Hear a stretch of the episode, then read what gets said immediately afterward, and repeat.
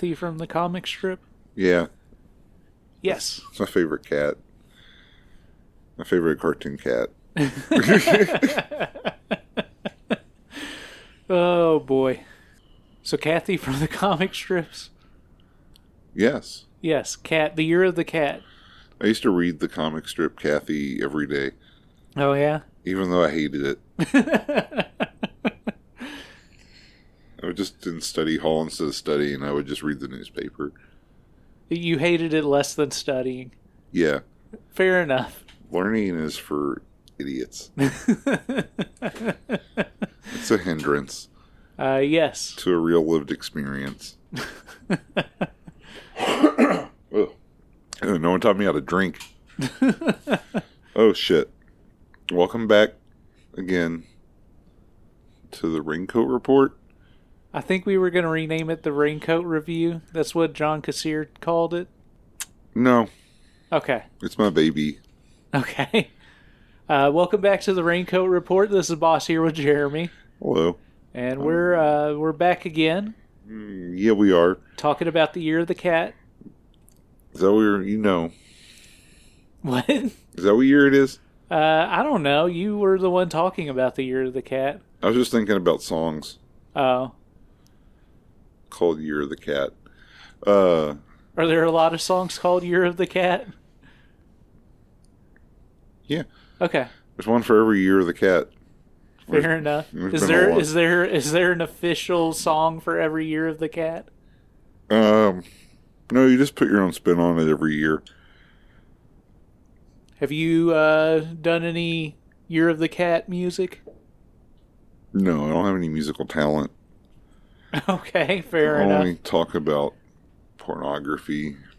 Well, that is what we're here to do today. And today we're going to uh, talk about quite an interesting film uh, called The Defiance of Good.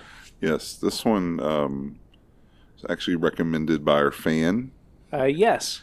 We had a, a fella, he slid into my DMs to give me some knowledge about one of the films we'd covered previously. Uh, was it soror- I think it was Sorority Sweethearts. That was a that was an episode we did. We did do that. Uh, I can't tell you which one it was. No, this was um, you. yeah, it was. I should have pulled it up. um, oh boy, it's not sorority sweethearts, but the one after that, which was hold on, I don't remember. who could We've watched so much pornography; it's all a blur now. blur? I'm definitely going to keep in this 10 minutes of us trying to figure out the details of this being recommended to us. Oh, too naughty to say no. Oh, okay, yeah. Um, uh, I guess I made some comments about the kingfish, Oh, yeah. the the, the musicians in the thing. Yeah. Apparently, that's a Amos and Andy reference. Oh, okay. I didn't know. Do you know anything about Amos and Andy? No. I know Amos went on to make cookies. Oh, yeah. Yeah, famous After Amos. becoming famous, yes. Yeah. Yeah. Before that, he was just Amos. Right. Uh, but then he got famous. And then So, he made cookies. That was our fan, and uh, he, they had requested. Uh, we watched this movie a while ago, so um, we're going to get to it. Uh, somebody, and I, I don't remember who, and you might not either, had, re- had uh, requested more uh, Veronica Hart, and then we uh, we were able to fit that last week with Oh, uh, yeah, Foxtrot. It's true, yes. Um, Uh, but since this one decided, took it upon themselves to contact me, uh, particular shout out. This one's for you, buddy. all fan, right. Our fan. All right. So yeah, this was uh, recommended to us, "The Defiance of Good" from 1975, directed by Armand Weston. Yes. This is an interesting film to say the least. This is a movie about the worst day in someone's life. Uh, yes, or perhaps several of the worst days of their Several. life. And you know what? I had one of the worst days of my life, and I teased that out Oh yes. a little while ago on the last one. So, uh, it's a new year. I'm trying to eat better. I had a salad for lunch. It Right. looked a little wilted, but I was like, I've had wilt, wilted her. Yeah, we've all had some some wilted salads in our days. Yeah, um, that turned out to be a fatal mistake. um, so I eat it in my car, and I go back inside to uh, continue my job, and I'm just in the back room, just loading shit onto a cart, right. talking to my coworker. I was like, I feel a fart coming on. and I was like, oh, my stomach's rumbling, but I think it's just going to be a fart. Right. As as Um, one does. Yeah, um, and then I shit myself. uh, in front of this man, I I'm sure he smelled something. There's no way he could not have, but I was like, I'm going to go to the bathroom. Well, I waddled from the stock room to the bathroom and locked myself inside. Oh Uh, boy. thankfully, it's a little like one hitter situation, so there's like no one else is in there to witness. So uh, I get my pants off, my underwear off, my, my shoes off uh, to inspect the damage. uh, throw away my underwear; they're they're gone. Uh, ripped up a bunch of uh, tissue paper, tissue paper, toilet paper, yes. and just piled it on in the uh, toilet. I'm like, we're just going to hide this from the world. Pants were okay. I do have a little hole in the crotch though, so every time I knelt down later that day, um, when I was stocking the freezer, I could feel the air um, against my genitals. but, uh, geez, my ass was wet. Oh boy. Yeah, uh, That's rough. Yeah, I stood up after wiping for what felt like an eternity, and there were just disgusting like cheek prints on the toilet itself.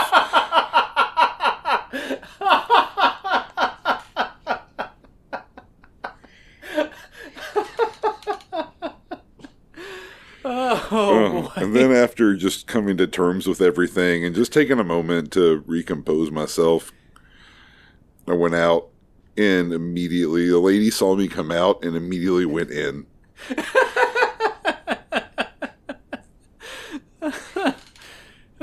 They're close to the public. Uh, but she's just good. So she deserved whatever she got. she, she Oh boy. Well, that was the day I befouled the dollar store bathroom and myself. I just got to say, it, it's probably one of the most humbling things that's ever happened. Shitting on yourself while working at the dollar store. I'm sorry. Oh boy, that Yeah, I guess compounding that all together, that's uh, quite a lot to unpack. Yeah, sure was. it sure was. Yeah, I I'm trying to think of the last time that I shit myself. I think that there was it's probably like 10 years ago now, but I think that I was going to work and uh no, I had like the flu or something a couple years back and sharded. Oh, disgusting. The flu shart. Why? flu shart. You It's could- one of those things where like and what happened was like I just heaved really hard throwing up, I think. And loosen the bowels. and it just fucking popped. and uh, there was that, and then a few years before that, like I said, probably about ten years ago, I remember I was like going to work one day, and I was walking to the car, and then I just sharded walking to my car and just walked right back inside and called in. Yeah, I thought about leaving, and I kind of wish I had because later that day, like the only other guy on the floor had like to leave for like an emergency, oh. and I was like, well, I was like, I could have just left. It seems like, right? yeah, Yeah, that that learn. person didn't shit their pants. yeah. I had a better attitude than most people yesterday, and I shit myself. so I don't, I don't know. Oh boy, yeah. Um, so a- that was, that was the worst day of my life so far. um, let's talk about little uh, Kathy. Oh, I tied it all around. Oh yeah, Kathy Kathy. from the comics. Yeah, let's talk She's about. in this movie. She is. She is uh, not the most attractive porn star. No. Cathy from the comic strip. Yes. The one in this one is pretty nice. Yes. Yes. Just so we're clear. Right. Cathy is kind of shaped like um, a candy corn. She has like a head and then like a candy corn body, kind of like a triangle. it's like soft. Uh, yeah, that's a good point. Uh, So yeah, I tied it all together. So, uh, but take us away. What do you got about? What do you know about Armand? uh, nothing. Okay, excellent. what do you know about uh, Jean Jennings? Uh, even less. Okay, so let's talk a little bit. Uh, so Armand Weston is the director of the Defiance of Good. Um, they have nine credits altogether, Yeah, and uh, one of them is the nesting. Uh, yeah, I've never seen the nesting. I haven't either, but it's a, one of those things I've seen. I've been in a pro- proximity to enough that it kind of has like a name recognition in my head. Right? Yeah, looking at the poster, I recognize it. Yeah, I always Uh, get it mixed up with I think like the Brood or whatever. No, that's I get it mixed up with the one where there's a giant roach. I can't think of what it's called. Oh, I don't know. Maybe it's just a nest. Maybe. Okay, go on. Sorry, he Uh, did the he did the nesting. Yeah, uh, there was a short documentary called Radical Sex Styles, and another documentary called Personals. And then there's a there's a few other ones, but uh, the Defiance of Good is quite a film. It's a it's a real statement of some sort. Yeah, um, I guess the most notable person in this would be uh, Fred Lincoln. Uh, yeah, he was also in Last House on the Left, I believe. Yeah, he was one of the goons. He was Weasel, I believe. Uh, he was also apparently, according to IMDb, a voice in Foxtrot last week. And um, going way back, the uh, shady psychiatrist in uh, Roberta Findlay's Altar of Lust. Oh, was oh yeah yeah Yeah, yeah. Uh, we'll see how his character is developed in the intervening years. yes. It's just called The Nest, the one with the big roach. Uh, oh, okay. Okay. Uh, the role of Susan. Look how big this friggin' roach is. oh, that is a big roach. Yeah. I don't want to. I don't want to go in that in that apartment. Ba-doom-ts. Hmm. So yeah, the the defiance of good. We got Fred Lincoln. We also have a very very small role for Jamie Gillis in this. He's like a laughing head. Uh, yeah, basically, you uh, would almost not know that he was there if you hadn't looked at the IMDb cast list uh, ahead of time. I knew him by his nose. Yeah. I mean, I recognized him once I saw him, but he's on the screen for like four seconds in this film. At least his face is on the screen Yeah. for like four seconds in this film. Uh, I think his cock's on screen more than that, but I'm not 100% sure which cock is his at various points. But uh, he's in there. He's in the mix. He's in the mix. Just like Twix. Uh, anything else you want to say about uh, the Defiance of Good before we launch into our uh, synopsis? Mm, no, let's go. Let's, let's take a quick break. All right, let's For take a quick break for it, and then we will talk a little bit about the Defiance of Good. Let's break the money and run. I am the world's greatest poet. Baudelaire, Rimbaud, William Blake, their blood flows through my veins. Would you like to hear my poem? Yes. It's untitled.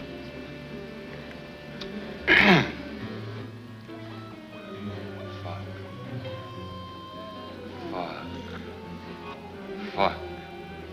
Fuck. Fuck. Fuck.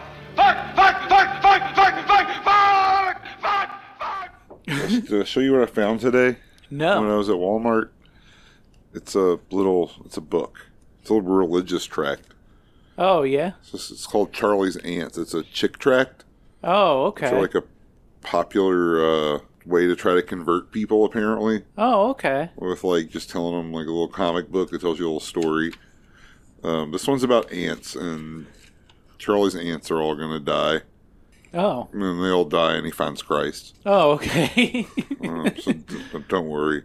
I don't like seek them out, but like they're pretty eye catching.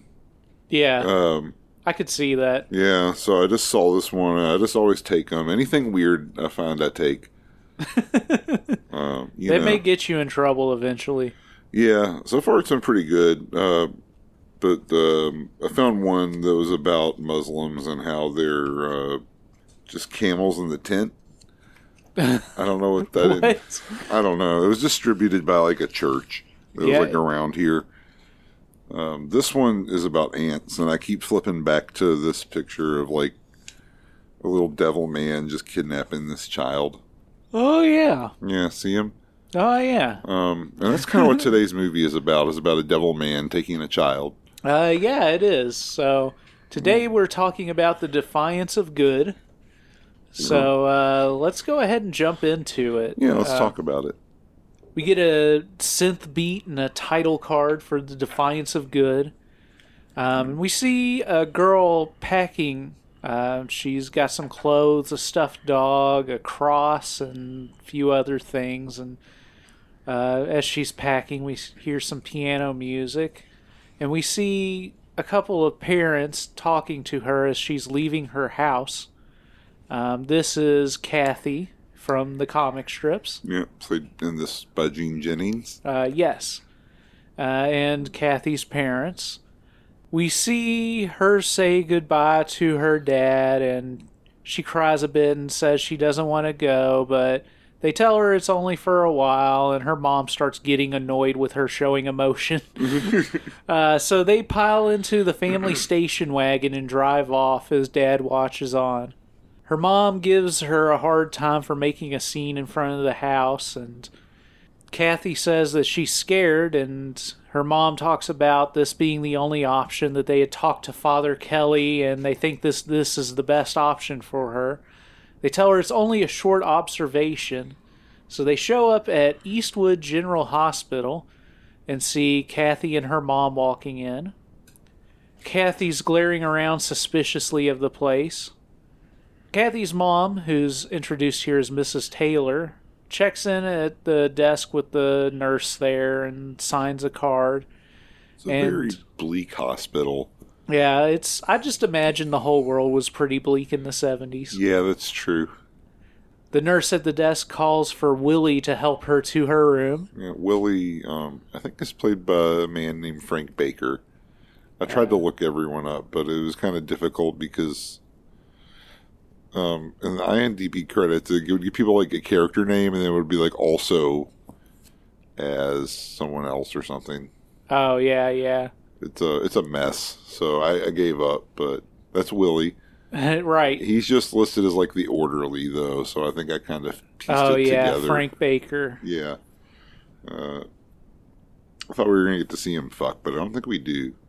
Uh, no, we don't actually. You think you would, but this movie is kind of slow getting into the sex. Uh, yeah. Willie takes her to her room and tells her to undress and get changed into her uh, new patient clothes. Then Willie sits down and is just staring at her, and she asks if he means right now, and he says, uh, "Yeah." He makes some comment about her putting on her finest dress to go to a party or something like that Uh, and uh, she catches his sarcasm and reluctantly starts undressing. Once she's undressed, Willie tells her that he needs to examine her. She's pretty surprised by this, as one would think. yeah. Uh, he tells her that it's quick and he just needs to make sure she's not like bringing in drugs or something. Yeah. This is something I did um, at the hospital. I didn't get as physical as Willie, but um, I had one guy um, just like because we would just have them like strip down to their underwear and like go through their clothes and like you'd have to like record like scars and all that kind of stuff. Oh, okay. Um, you know, mostly to make sure I'm not bringing in like weapons or crack or whatever. And I would find a lot of interesting stuff going through people's pockets. Oh, yeah. Yeah. Uh, one guy like completely like refused and like marched out of the room and was really angry and just kept like hanging out by the door trying to escape whenever someone would come in. Oh, Um, he was terrible. He tried to call the cops, and the cops came and were like, "Either you can stay here, or you can go to jail." oh boy. Yeah, no, it's yeah. So, um, I never fingered anyone at work. Yeah, that's probably for the best. Yeah, um, I don't even like doing that in a normal workplace. Yeah. so Willie checks her mouth. She asks, "Is that why you had me undress?" He says, "No, but this is." And then he has her sit down and yells for her to spread her legs. Uh, she doesn't at first, but he finally gets his finger in there and says, uh, The next thing you know, she'll say she's a virgin. And she does tell him that. Willie then notes that she's right as he's feeling down around there. He says he doesn't see those very often. Uh, he then asks her to roll over and tells her to stick her white ass up. And he sticks his finger in her ass. Then he tells her to get dressed because they're going to go to the day room where all the fun is. Yeah, the day room was pretty fun. That's ours was better than this. We had a TV and chairs. Yeah, this one seems kind of terrifying. Yeah, it, that's probably how it was in the seventies. Um, your girlfriend would probably know. I feel like she's probably researched this kind of stuff. Uh, yeah, probably. She's always talking about how she wants to go back to the days when you would just stick a hundred mentally ill people in a room and just leave them. So we cut to the day room and we see all the all the crazies mowing about basically. Um, yeah, Frank Zappa. Yeah, uh, one of them in the background looks like Harry Dean Stanton. Yeah, he does have that look. He's got like also a little bit like Iggy Pop. I could see that. Yeah, yeah he's got that look. So Willie walks Kathy in and shuts the door, and Kathy kind of stops to take in the uh, sight of all the people just run amuck in this room. Uh, one woman approaches her, asking her who she is, uh, but then just starts saying that she knows who she is, and she says that uh, Kathy was sent in to spy on her. This is pretty common. That that's true to life. Yeah, I'd imagine. Yeah. Uh, Kathy sits down in the corner and just starts crying, and then we get a flashback uh, to her parents reassuring her. Uh, then we see one of the patients in this room pick up some foil off the floor, and we transition from that into a flashback. Yes. We see Kathy with her friend Susan talking. Susan explains that she's got some expensive stuff as she's unwrapping some foil. She says she got it from a friend who got it from a groovy doctor she was hanging out with. I had to pause and I'm like, wait, did she say a doctor got her cocaine? Yes. I had to make sure I heard it right. She explains that she's got coke, yes. And uh, Kathy isn't into it, but Susan peer pressures her and she finally does a little toot of coke. Yeah. Does she even get to do any? Bef- does she she gets a little like on her finger or something. Okay. Uh, I wonder if she got a little bump or not. She got a little bump. Good for her. Uh, but it's at this point that her mom walks into the room. The worst. Uh, it's just like you living at home. No man, back um, like when I was still in college, I was smoking some weed after I got off work. Um, right. When I worked at UPS, so this was probably at about four or five a.m. Right. And just not really thinking too much about it because I'd done it before. But um, you would think at four or five a.m. you could get away with it. Yeah, uh, but I forget. Like my dad, like works like odd hours. Oh, okay. Um, so he like woke up like and came in like about like probably about like 15 seconds after I'd taken like hit. So right. there was like smoke in the air. He's like, "Oh, what you burning in here?" He's like, "Oh, what are you doing?" And he's like, "Oh, I'm just so disappointed." and I was just like, I was like, "Way to blow my high! What a dick!" He's like, "I thought you were smarter than that," and I was like, "I guess not." you were wrong, old man. Yeah. Jeez, he's such a fucking. He's a square. Well, Kathy's mom's a real square too. Yeah. Uh, probably even more so. She starts interrogating them after busting into the room and asks if they're smoking marijuana. She notes that there's a smell in the room. She starts feeling around the ro- the bed and then she finds the foil ball. she starts looking at it and she starts asking them if it's heroin, and Kathy says that it's not. She starts to call out to uh, Kathy's dad, Ralph, uh, who doesn't show up in this flashback, but uh, she says, I can't believe you do this to us. Uh, we cut from there to Kathy's parents talking to a doctor. Uh, the doctor says that they should determine if it's a drug problem or just some post adolescent phase. But the parents are emphatic that something needs to be done right away. The doctor says that she could go under psychiatric evaluation for a week or two, but he says that she likely doesn't need any sort of detox. Uh, Kathy says she doesn't want to go, but Dad says they need to kick this drug problem. so Kathy did one bump of coke for the records, and this is the spiral that has sent her down. Yeah, it's it's pretty comical, except for everything that happens to her. Yeah. uh, so her mom starts going on about how the Jenkins boy got caught up in drugs. And then she said, I think it was Marjorie Jungus died of an overdose. Uh, Jungus. She says that she doesn't want Kathy to become a drug addict. So the doctor's trying to calm her down and tells her to go home and think it over. So we fade from that back into the present, and Kathy's on the floor looking at all the crazies who I imagine are more intimidating in this film than they, as a group at least, are in real life. Yeah, for the most part. Um, Like I imagine there are those individuals that you're a little little iffy about. yeah, sometimes you can get like two or three of those people together, and it can be like a bit of a powder keg. But Oh, okay, yeah. um, for the most part, they're more they're they're, they're all pretty scared. Right. You dominate them with an iron fist. no, you just give them like deodorant and like a towel and be like, "It's okay, buddy. You know, we're all you gotta take your meds. You know, it's cool." Yeah. Uh, smoke break is in 15 minutes, but we'll do 10 because, uh, you know, whatever. Cuz I'm the cool guy. I am the cool guy. That's why I was not well liked by management. too cool for school. Too cool for employment. really, too cool for the world, I think, ultimately. That'll be on your tombstone. I'll make sure of it because Okay. I'll make sure you die before me. All right, I mean, it, it might.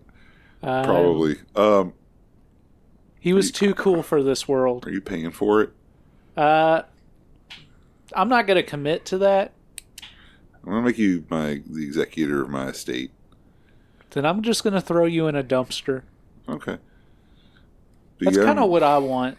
You just want to be thrown in a dumpster? it.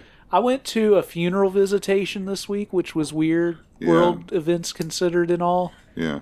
Um, like the rule was you're supposed to be in and out in 15 minutes, but everybody was there lingering, so I ended up being there for an hour, and hopefully I didn't catch any pandemic-related diseases. Um, but you know, one thing that I always think at funerals, uh, probably more so at an average funeral where things are where there's like more people there and everything. Um, I just like I would hate for everybody to just get together and be sad after I died. Yeah. I just uh just throw me in a dumpster. yeah. No, I get them. don't even don't even buy me a burial plot. Just throw me in a dumpster. Throw me in one of those dumpsters you rent and they take it away. Put my corpse in a uh, storage unit. Let's let it decompose slowly. Yeah, and just stop paying for it after a while, and somebody's gonna have to go in there. They're gonna do one of those storage wars things Yeah. where they auction off a, store, a storage unit, and then they open it up, and it's just your bloated corpse. I'm gonna get one of those climate controlled ones, so I'm, nicely preserved. Um, you know, I'm gonna I'm gonna hang you up as if it was autoerotic asphyxiation. Um, Thank you for planning my funeral, boss. um, we really got off course. I think that this is wait yes Yeah, we're supposed to be talking about the movie. oh yeah uh, Uh, so Sorry. Recent events, like my failing health, apparently, uh, necessitated. maybe you're just gonna gonna meet an unexpected fate. I think anyone that has to work at the dollar store might just be on the verge of death, and then you die in the bathroom, and then you ascend to heaven. Is that is that the the route straight to heaven? It goes through the dollar store. Yeah, everything's a dollar. it's perfect. He went out the way that he wanted to, working at the dollar store. Yeah, well, you know, there's worse things. I could be um, fucking the president. that would be a terrible job. Yeah, that would suck. I would not want that job at all. Those all. guys age so much. Yeah. God, you were right when you were saying it would just be a struggle to get through this episode. We are veering Uh, so Cathy's approached. of course. Cathy's approached by another female patient who notices that she's new. Cathy asks when the doctors will get there and talk to them, and the patient says that there's not doctors there, just men running around in white coats. She says that they're crazier than us. Cathy asks who's going to help her, and the other patient says no one. She says there's a lot of bad people there, uh, but she says she can help Cathy if she wants to be her friend. Uh, and then she says she wants to see Cathy's titty. So Yeah, Cathy yeah. stands up and steps back a few feet. Let me see what kind of titties you have. Yeah. She, uh, but the pa- the other patient uh, opens up her uh, her robe that she's wearing and just starts masturbating. Um, so then we see the guy who I believe was played by Harry Dean Stanton. Uh, he introduces himself as the world's greatest poet. Uh, he talks about like a b- bunch of poets whose blood runs through his veins, and then he offers to recite his poem. Uh, and it goes, and uh, I'll quote Fuck. Fuck. Fuck. Fuck. And it goes on a bit more after that, but uh, that's the general idea. That was great. I thought I was going to have to recite it. I'm really glad you got into it and did it. Uh, she, it, it really spoke to you. yeah. So uh, Cathy walks away uh, from this guy. And we get more shots of uh, all the guys in the gals in the room being crazy. We see the woman who exposed herself to Cathy start blowing another patient. Uh, other patients in the room are grabbing themselves and circling around her. Uh, and then we see Willie bust in the room and he snatches them up and tells them to get away from her. So Willie has protected her. What a great guy, right? Kinda. Sometimes. Uh, not so much. So we cut to night, and Cathy is in bed. She's awakened by hearing some like cries in the distance. She rolls over. We cut back outside and back into the room, and then we see her door open, and she's surrounded by three guys. We get some guitar rock kicking in, and she starts to Uh, scream. It's so heavy. I love it. Uh, and then uh, essentially she gets raped by these three guys uh, in turn. Yes. Um, Um, I didn't. I never stopped a rape, but um, I did stop some patients from doing some gross stuff in the day room. Okay. Um, Uh, wh- what kind of gross stuff? Little unauthorized patient sex. Oh, okay. Yeah. Uh, they were watching a movie and like sometimes they would like turn the light out in the day room just so they could see the TV better. Right. Um, but uh, I was kind of like reading the newspaper or just watching them watch the movie and kind of just pretending to read the newspaper, mostly just kind of seeing what people are up to. Uh huh. Because this one pair, this guy and this girl were real close together. I noticed she like moved her hand down and it was in her pants. And I was like, okay, well, that's kind of weird, but you know, something I would probably do, just not really thinking about it too Yeah, much, yeah. just hanging out. But then I saw her like take her hand and like bring it up to like the guy next to her's mouth. And I was like, y'all, what are you doing? And she's like, oh, well, uh, um, she was like, oh, I was just, uh, you know, I was like, uh, my, my finger smelled bad because of my belly button. And I was just trying to get him to smell it. And I was like, why would he put his, put that in his mouth? she's like, well, uh, and I was like, you'll separate. So, uh, you know, I've had to You wait. got to be the party pooper. I got to be the party pooper, but it was pretty funny because I called him out in front of everybody. really dominated them. That's what this it's all about. Uh, great. well, in this situation, unfortunately, it's not quite as fun of a story. No. Uh, so two guys rape her and finish, and then the third guy's in the process when Willie kicks in the door and says, "All right, motherfuckers, the party's over. Some bitches get your asses out of here." So uh, they run off, and that's the extent of their punishment for this. It seems is that they get chased off. Um, Willie says that he's gonna give her something to sleep, and gives her a shot, and then he says, "Shit, I was hoping to be the first. Yeah. So uh, Willie's intentions are not so great. yeah, Willie's not a great guy. No, doesn't seem so. So we see a doctor examining Cathy, uh, Dr. Hirsch, uh, clearly not believing her story that she was raped the night before. He says, Do you actually expect me to believe that the inmates of this institution are allowed to roam free at night? Is that what you want me to accept? Uh, Cathy emphatically explains that she's not making it up. She says, What about this? referring to her vagina that's apparently bleeding, uh, which we couldn't really tell on this like VHS source copy that we watched, really. Um, yeah. Oh, Um, you- there was some blood, I think, on the sheets. oh, okay, too. that makes sense. I I could. It's not the uh, greatest uh, quality. This is one that needs a restoration pretty bad. Yeah. Um, yes, definitely. Uh, but so the doctor's response to this is the why didn't you ask for the nurse for a Tampax? Uh, and she yells because it's not menstrual blood. so the doctor gets up and tells Willie to keep her on Thorazine, ten milligrams four times a day. After that, the doctor walks away, and Willie says, "Shame on you, telling wild stories." Even though Willie was there and he saw what happened. Yeah, he broke it up. They're all out to get you, man. So we see Cathy in bed at night, and then we see Willie walking in. He tells her to wake up, it's time for her medicine. So he comes in with a shot, but he sits it down and starts undressing.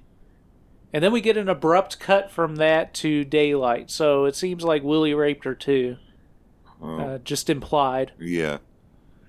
Um, so uh, we cut from there to a daylight shot outside, and then we cut to see Cathy in the day room. Uh, we see Dr. Hirsch, the doctor from the previous scene, talking to another doctor. This is Dr. Gabriel, uh, played by Fred Lincoln, Yes. Up to his old tricks. up to his old tricks. so it's been almost two weeks, uh, according to Dr. Hirsch, and and Dr. Hirsch says she still has a very disturbed personality, paranoid behavior, delusions, depression. Uh, she said that he's talked to her parents and notes that he's considering shock treatment, and he asked Dr. Gabriel's opinion. Dr. Gabriel sits down and starts talking to Cathy, and Hirsch leaves him to examine her. Dr. Gabriel says he'd like to help her. He asked if she'd like to leave this place, and she says that she'll lose her mind if she has to stay here. Dr. Gabriel says that he'll talk to her parents, and uh, Cathy thanks him. So we see an outside shot of a car pulling up to a building. We see Dr. Gabriel getting out and leading Cathy into this new building. He tells Cathy that this is her new home, and then we get introduced to Miss Kane, uh, the assistant, I guess, to uh, Dr. Gabriel here. Yes. Uh, Miss Kane greets Cathy and Dr. Gabriel and shows Cathy to the doctor's study. Uh, we get a shot looking around the doctor's study, and he appears to have a stuffed possum head on the wall. Yes. She's in the possum kingdom now. Oh, yes. Yeah. This is just what the toadies told us about. Yeah. Uh, we see Cathy sit down, and Dr. Gabriel explains that he's going to help her, and he has his own system of treatment there. But he says that there are strict rules she must follow without question, and there's strict discipline. She explains that she's not allowed to talk to anyone, not other patients, and not her parents during the time that she's here. No letters, or calls, or visitors. He says that she will have to do everything he tells her to do. She must relate only to him, and he is the only one who can help her. He must trust her. He tells her we must free ourselves from the old traditions and concepts of good and evil that simply have no place in the modern world. She will learn to free her spirit and her flesh.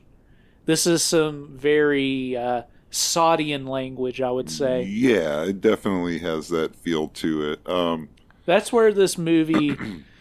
Uh, this movie had been described as being an S and M movie, and up to this point, Yeah. I didn't really think that. right. Uh, It- but this this is where we get straight into de Sade territory. Yeah, it really switches gears, though. Um, I guess some of the insane asylum stuff is kind of uh, sadistic in its way, like the rape Yeah. and just kind of the the abuse of the prisoners in general. Uh, Yeah, it definitely was, but I feel like this is this is more like directly tying to the uh, yeah, Sadean philosophies and such. He's he's he's saying something that a character from de Sade's work would absolutely say. Yeah, I think that's where last night when I was kind of texting you about it, I was saying it kind of becomes sort of like a Franco film Yeah. after a certain point. Yeah, that's why I could see it because it definitely reminds me of several of Franco's films. He kind of looks like um, Russ Tamblyn in Twin Peaks a little bit as well. yeah, I could see that. Um, he he's a great character. Everybody think Fred Lincoln, the actor of the week. So yeah, Dr. Gabriel goes on to tell her that he's going to be her teacher, her guru, and the real father that she never had. He tells her Miss Kane will show her to the room, and she must do exactly as she tells her. So we see Cathy walk into her new room that's really dreary looking. Miss Kane tells Cathy to hold out her wrists as she grabs some sort of cuffs and chains and starts walking towards her. Cathy says no and starts to struggle, and she tries to run out the door, but Dr. Gabriel catches her and tells her that she must be punished. So he grabs her and puts her in stocks uh, and rips open her dress and her tights and pulls down her panties. Uh, Miss Kane picks up a flogger and starts to whip Cathy's ass. Dr. Gabriel says he will judge when she's had enough not by her screaming, but by the color of her welts. Your screams will not impress me. he yells. So we get some weird slow mo shots of her getting whipped Yeah, uh, with, with, a flogger. and like this reverb dialogue Yeah. going on. It's pretty cool and a little trippy. Uh, yeah, we after some hits we see some fake blood drawn. Yeah. And Miss Kane is smiling real big here. He says, You must die and descend into hell before you can rise and be reborn. Yeah, he's great. Uh, we see Cathy then chained to a wall, uh, receiving oral, while Miss Kane in bondage gear whips the guy who's giving her oral. Uh, she wears a leather harness. Then we see her turned around, still chained to the wall, and Miss Kane is shoving something into her. Uh, we cut from that to Dr. Gabriel petting a cat like a Bond villain. You're the cat. Yeah, it's the year of the cat, like we said. It's gone full circle. It's whirling around like a crazy uh, washer, Yes. Dancing across the basement floor, making a ruckus. Dr. Gabriel tells Cathy that he will allow her to give herself to pure pleasure. He says that he won't touch her, just let her follow her fantasies. He starts to instruct her through caressing herself and having her feel and squeeze her breasts and pinch her nipples. He says, Let your fingers play in the opening of the tiny mouth between your legs. Gross. After a while, he stands up and hits a switch that slides open a panel that reveals a mirror facing Cathy. Uh, this moment is almost a naughty Victorians moment, just from the uh, the, uh, the reveal of the mirror. Yeah, the reveal of the mirror by some switch that's flipped by somebody. Yeah, I would say yeah. This is Naughty Victorians is like probably the closest thing I think we've watched to like this so far. Yeah, I really, guess so. We haven't really ventured into much S and M territory. Yeah, um, we'll work on it. Yeah, we're getting there. Franco February's coming up. Yeah, it's a real chance to get your hits in. Yeah. As Cathy's watching herself in the mirror, she uh, seemingly finishes. We cut to Miss Kane examining Cathy's welts and saying that they're healing nicely. She says that the doctor has been lenient with her. He's usually much harder. Cathy doesn't seem to be able to believe it. Um, Miss Kane tells Cathy to be patient because they can help her in time. Miss Kane then undresses and asks Cathy if she likes it. Then she puts her leg up in the bed and pulls Cathy's head over to her crotch and tells her, Suck on it, you little bitch. Eat me more, harder, you bitch. so then we cut to uh, Cathy blowing a guy while another guy goes down on her. And I believe the guy going down on her in the scene is Jamie Gillis You might be right. Uh, then another patient starts to finger her and uh, lick her nipples. She uh, bends back to suck another cock. I think this was Jamie's cock in this scene, but you don't get to see his face in the scene to confirm it. No. Uh, then we see her blowing Jamie on the ground, uh, and then her riding a cock cowgirl. We cut to Cathy then walking into Dr. Gabriel's office uh, in a sheer robe. Dr. Gabriel explains that her time here is coming to an end and he set up a farewell for her. She asks if he'll be with her and reaches towards him and he tells her to never touch him. My pleasures are in the mind. yes. Fucking nerd. He says that they're more exquisite than any temptations of the flesh. She says that sometimes he sounds like a priest, and then he says, I am a priest in my own way. He says that uh, his father was a minister, and uh, he made sure I became one too. Uh, but he tells the story about how at night he, as a priest, he would hear the whorehouse keeping, and they would uh, keep him awake. So uh, he said he was tormented with sexual hunger.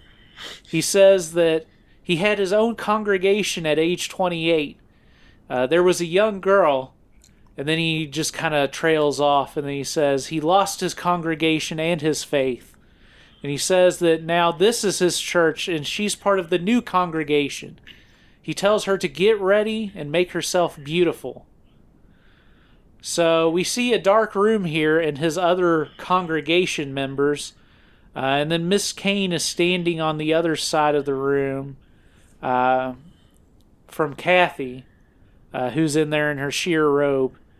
Then we see Cathy on her back with her legs spread and her ankles chained up as one guy's going down on her and she blows another. Uh, throughout this sequence, there's this cat watching. That's uh, they cut. You're to, the cat. You're the cat. uh, this kind of reminds me of my life because uh, we have three cats, and this has happened before where like I've been in the middle of the uh, throes of sexual passion and then looked up and seen a cat staring at me. Uh, it's definitely not helpful. My dog watched me get a blowjob. oh yeah.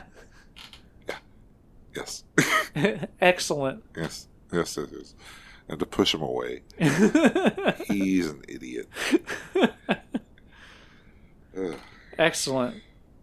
At one point, Cathy's going down on Miss Kane while she's jacking off two guys. Uh, and then she starts blowing the guys, and another one starts fucking her. Uh, the sucking and fucking continues in various positions and various times.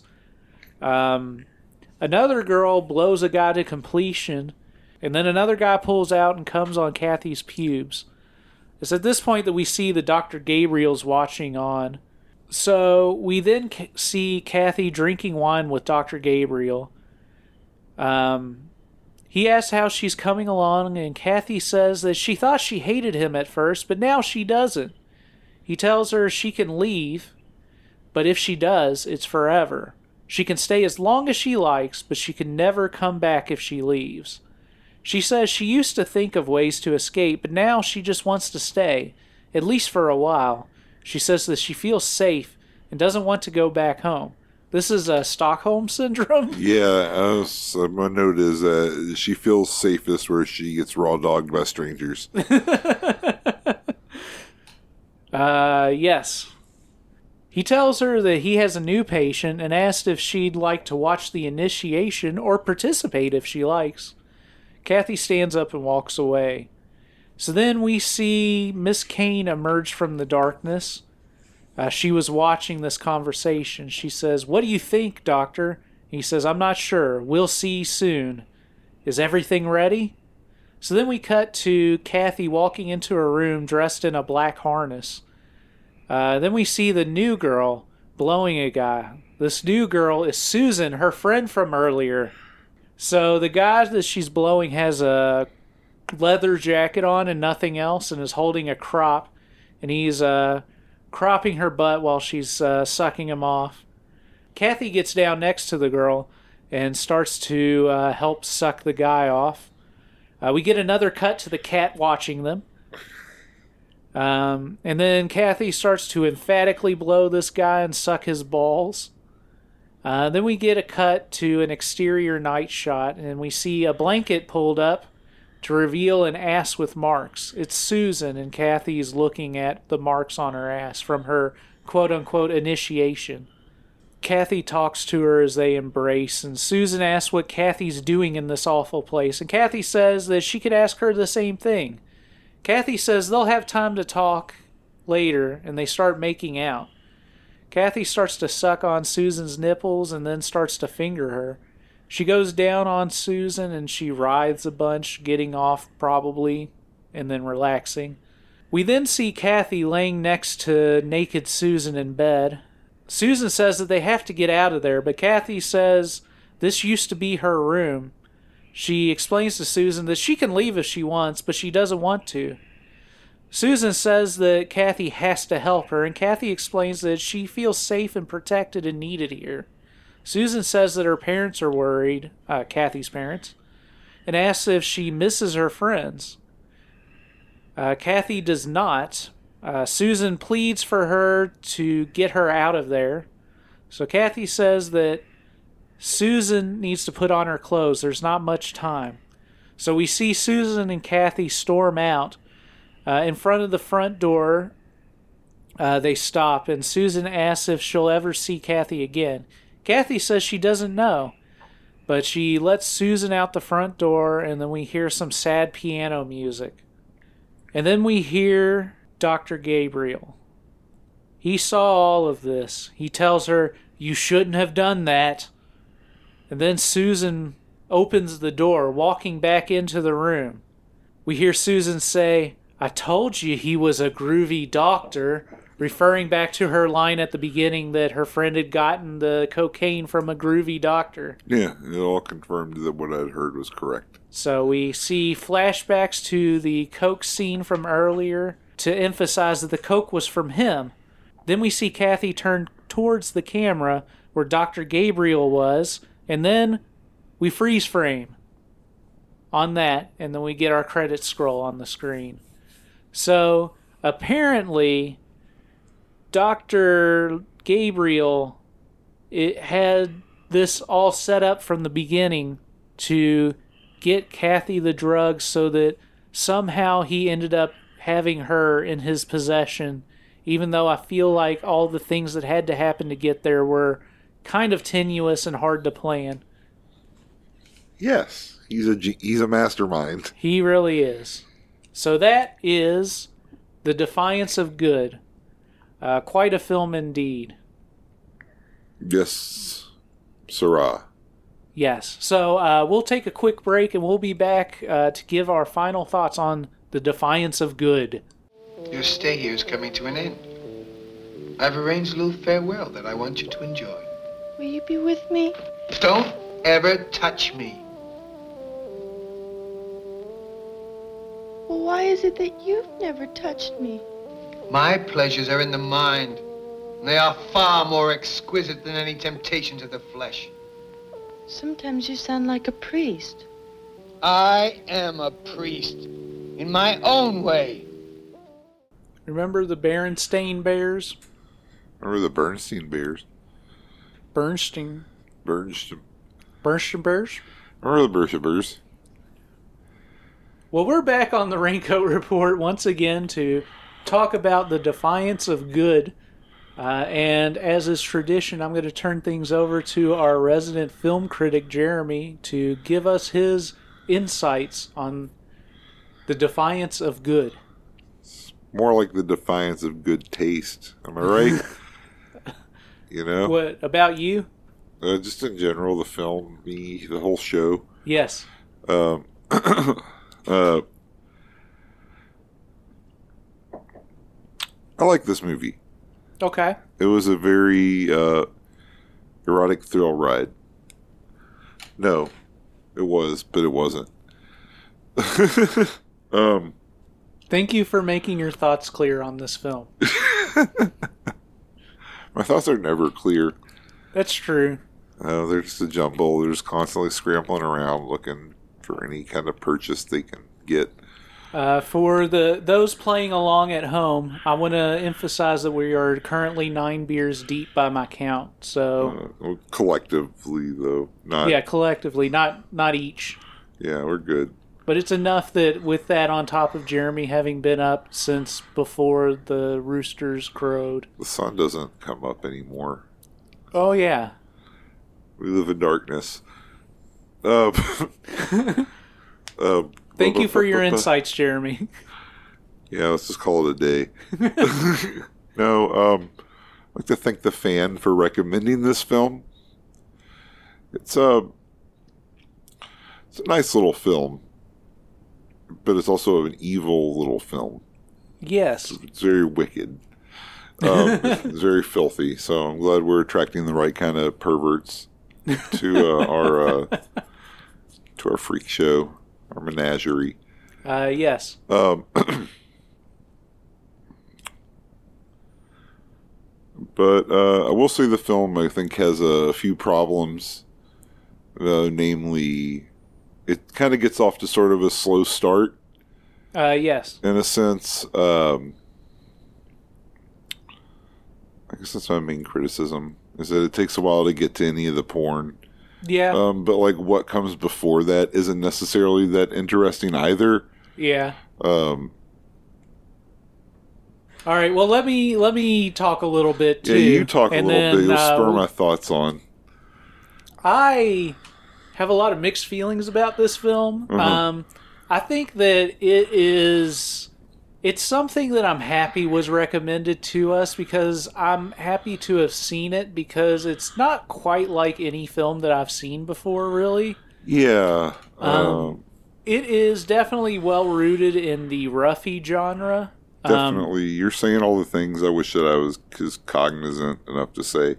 The roughie genre started in the late 60s with uh, softcore films that essentially as we you know got at the end of the Hays Code era where people just kind of realized that they can make whatever kind of movie they wanted to there Right. in the late 60s Yeah. um, they were still taboo about showing explicit sex, so there was this push to really push boundaries in sex films because they couldn't show explicit sex. So one of the ways that they did that was by increasing the amount of violence in the sex films that they were making.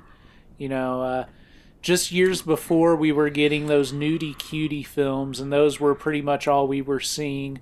I love Um, violence. And then at, at the end of the 60s, we started to see the very first uh, hardcore films, which were the white coater films that were kind of dressed up to be educational uh, things delivered by doctors and all of that to try to skirt the uh, idea of it being in poor taste.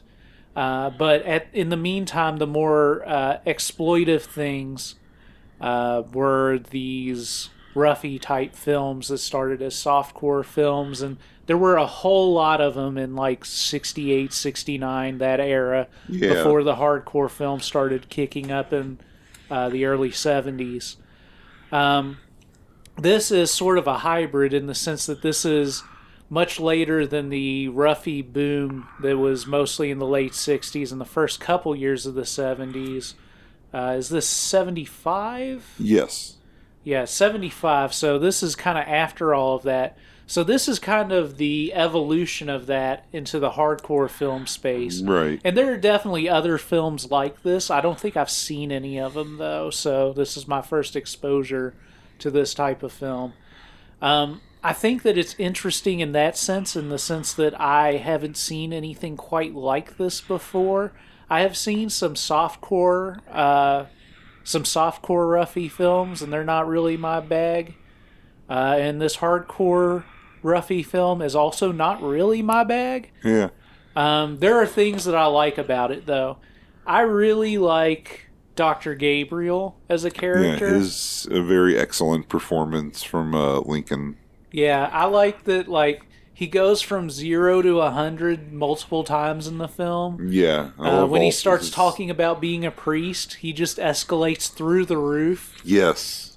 and it's wonderful. I like that about it. I like the uh, aesthetics of the group sex scenes. They're uh, kinky and fun. Yeah. but at the same time, uh, I also really dislike the uh, rapiness early on, and I I really prefer my adult films to be more lighthearted, and this is definitely not in any way lighthearted. No. It's about uh, a woman being uh, sexually tormented and abused, and then uh, falling under the spell of Stockholm syndrome. Yeah. Um, powerful Svengali. Uh, yes. Okay. Uh, but I will say that Fred Lincoln as Dr. Gabriel is like fun in the film, but that's like the only thing that's fun in the film. The rest, uh, you know, there's there's a little bit of sexiness later on in the film, but uh, you know, the early portion of the film is Cathy just being tormented, and uh, that doesn't really do it for my boner.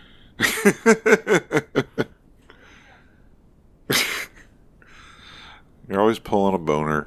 Yeah, Um, you know, this is I think the first like you're saying. Um, this is like the first roughie kind of film I've seen as well. uh huh, Um, but I've always been into like that kind of stuff, just as sort of in general. uh huh, Um, the violence. yeah. I like I like to punch people. Are you punching people during sex? Uh, donkey punching. Oh yeah, You just give them a little tap, little tap. a little tap on the back of the noggin. I feel like that's not good for people, but go ahead. it's good for me. uh,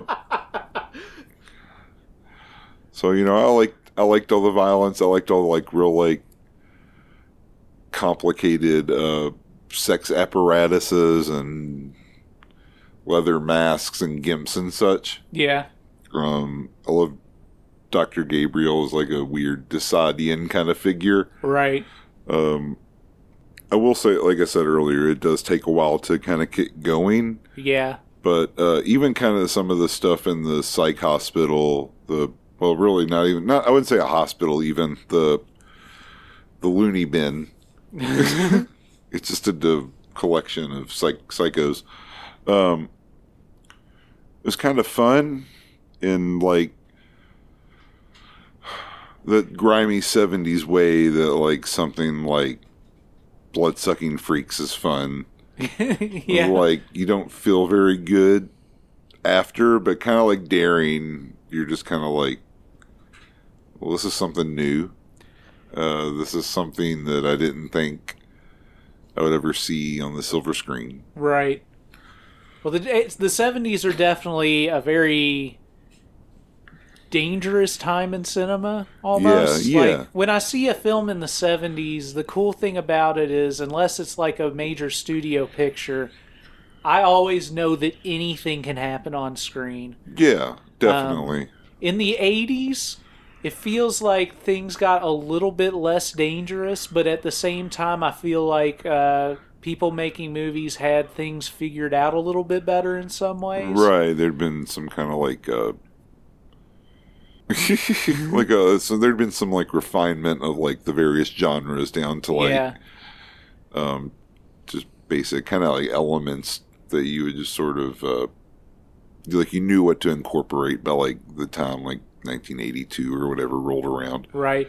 The 70s feel a little bit more experimental, and because of that, you just never know what's going to happen in a film from the 70s. Right. Um Uh, you know, especially a low budget exploitation film, or as in this case, a pornographic film. Yeah, I'd say a pornographic like exploitation film, like kind of merging the two together a little bit. I mean, like there's always like a link, but like more like bringing something like um, Last House on the Left or Last House on Dead End Street Mhm.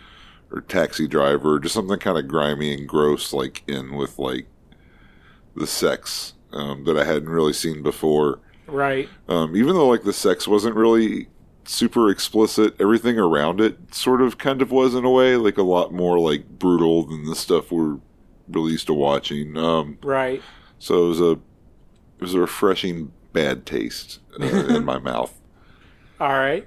Like so it's a it's a it's a very grimy film. Like That's when for you sure. like when you burp up um, like one of those eggs at McDonald's. that feeling. Excellent. Uh, three and a half stars. Three and a half stars. Uh, I am going to give it two and a half stars. All right. Uh, at the end of the day, my star ratings are based on my enjoyment, and uh, I have- shoes. Sorry. and I certainly uh, feel like I have less enjoyment of the film than you do. I appreciate it for what it is. It's just not my bag.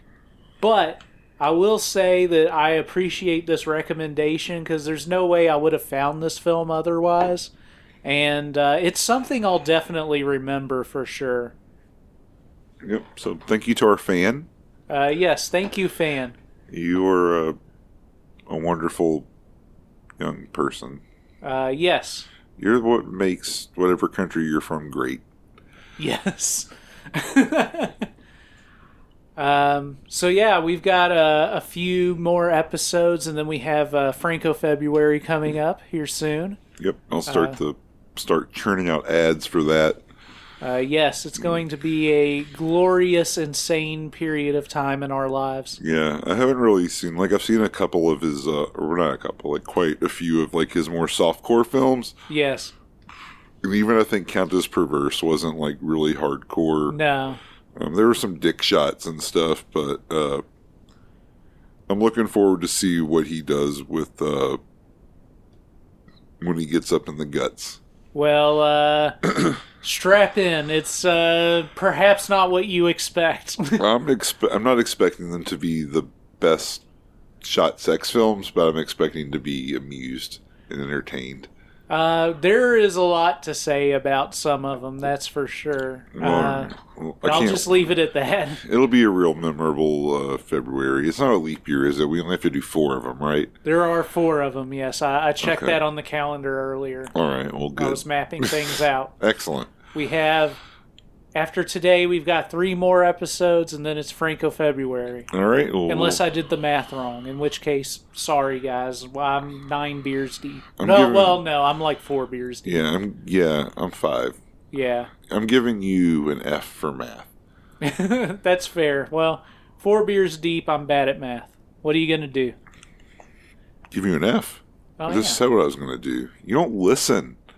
Uh, speaking to the people who actually do listen, uh, remember to rate, review, and subscribe to us on your favorite podcasting app. Uh, a couple five star ratings can make a real difference in our rankings and our visibility. Uh, tell people to listen to our show. Uh, we think we've got something cool going on here, and uh, we need to share the word of the teacher with everybody. Mm-hmm. Thank you for those who have done so. Uh, follow us on Instagram at Raincoat Report and, and on Twitter at Raincoat Report. Uh, we've given up on Facebook, and uh, hopefully we can keep our Instagram not banned for long enough to, uh, you know, make it through our lives. I guess. The rest of them. Hopefully we can remain not banned forever, so we can keep doing this podcast forever. Hundred thousand episodes. Yes, a hundred thousand episodes. We're gonna live forever.